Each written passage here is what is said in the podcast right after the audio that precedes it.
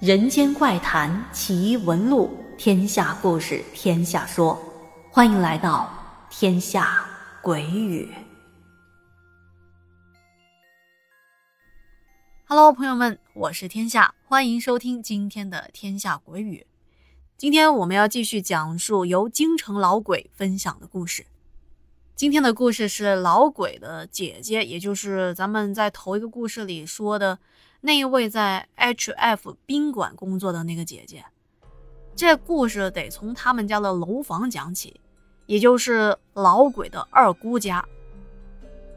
老鬼说：“我的二姑家位于杨桥那边的一栋老楼，他家过了杨桥差不多就到了。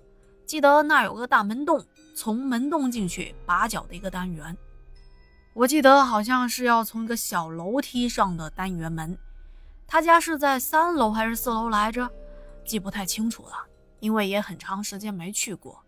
但是清晰的记得，楼道和房门的位置是类似石景山金鼎街青年公寓楼的那种感觉。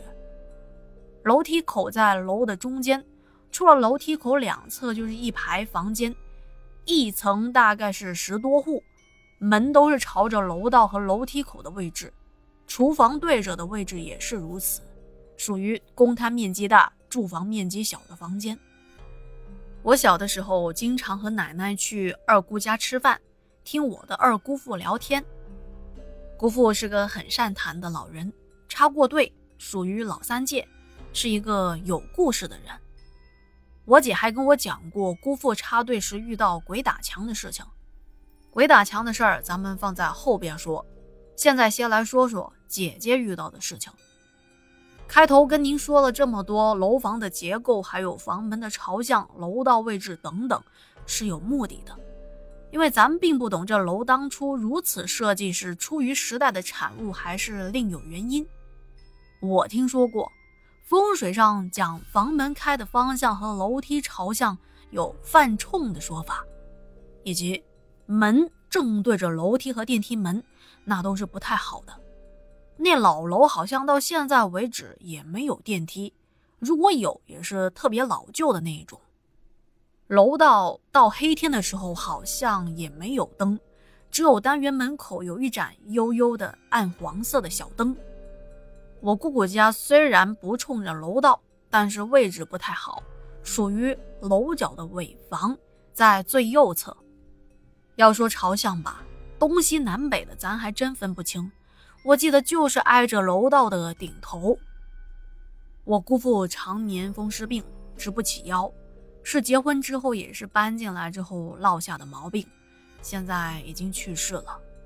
我姑的身体也不是很好，原来他们家养过一只西施犬，最后是老死的。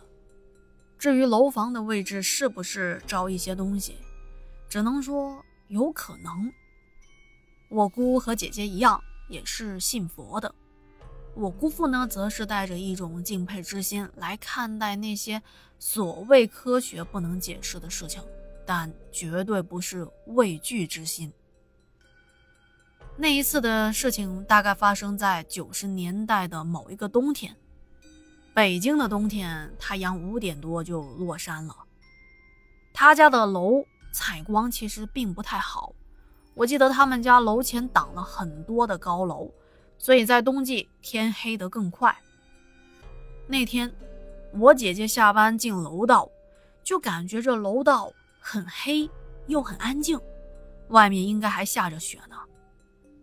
我姑姑家他们吃了晚饭，大概是七点多，这个点儿一般是北京百姓看新闻联播和天气预报的点儿，楼道一般都会听到邻居屋里的。电视的声音，可是那天听我姐说，当时特别的安静，仿佛楼道的邻居们都关灯睡觉去了。用她的话说，就是七点多像晚上的十点多。而且那天楼道阴冷阴冷的，窗户破了也没人修，从外面刮进来的雪花都落在了楼道的拐角处，鞋踩上去直打滑。我姐姐那天下班回家，从上楼到家都没遇上事。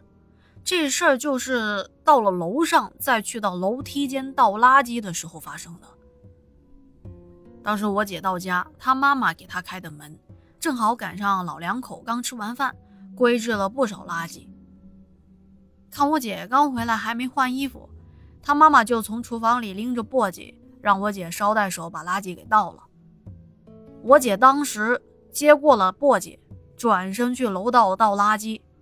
老楼房都会设计公共的垃圾井道，位置就在楼梯口的拐角处。就在这档口，我姐转身，还有就是我姑要关门的这个时间差，突然听到楼梯口的那个位置，也就是距离我姑家门口大概是三米左右的距离，然后就听到传来一个听不出是男生的声音还是女生的声音。声音带着有一些尖锐的说话声，咱也没办法模仿那个声音，只能给大家解释一下。说话的内容是：“哎呀，小丫头，你干嘛去呀？”我姐听了这一声，吓得簸箕差点脱手。我姑刚好在关门之际，眼快看着垃圾簸箕要掉了，赶紧接过了垃圾，并且大声的问。怎么了，丫头？簸箕差点摔了，怎么啦？晃成这个样子？有人，楼道有人。当时我姐也是吓得赶紧就想进屋，我姑就拿着垃圾簸箕出来了。屋里头，姑父听到外面吵吵，也走了出来。我姐当时已经很慌了，接着他又听到楼道口传来讥笑声，据他说。那声音听着，钻汗毛孔，类似嘲笑人胆小、捂着嘴那种，哈哈哈哈那种偷笑声。我姑当时也听见了，就大声的冲那边问：“谁呀？谁在那呢？出来！”楼梯间的拐角处根本就没人，但是笑声还在那呢。这时，我姑父也出来了。笑声突然就停下来，我姑父就问怎么回事啊？当时我姐说可能是楼道有变态，可能有流氓跟着我上楼了。我姑父从我姑的手里一把接过了簸箕，对他俩说：“这样吧，你俩先回屋去，我去倒垃圾。”说着，我姑父就奔着楼梯口去倒垃圾了。到那儿还跺了一脚，说：“哪有人啊？”丫头，你是不是听错了？我姐也有些怀疑的，看到我姑父过去，也壮着胆子过去看。那是一个垃圾竖井，要下到下面去要下三节台阶。等我姐还有姑父站在垃圾道的位置，就听到一连串的急匆匆的下楼的脚步声，但感觉不像是鞋发出来的声音。我姑父听。他觉得像是某一种爪子带肉垫的动物弄出来的动静，好像是猫。我姑也听见了，于是姑父让我姐和姑姑先回屋，他下楼看看，想看看是什么东西要吓唬他们家的丫头。他倒完垃圾之后，就回屋里取了手电筒，披了一件外衣就出门了。当时快八点了吧，雪还在下着呢。他在楼道里溜达了一圈，又打着手电筒跑了一楼，也没看见有人和动物。等回来的时候也差不多快九点了，什么也没发现。为什么我姑父非要去看看呢？后来听我姐说，当时怕吓着我姑还有我姐，我姑父没说。其实他在厨房附近扫地的时候，在那会儿也听见楼道的笑声了。感觉那笑声特别的不对劲儿，才出来看的。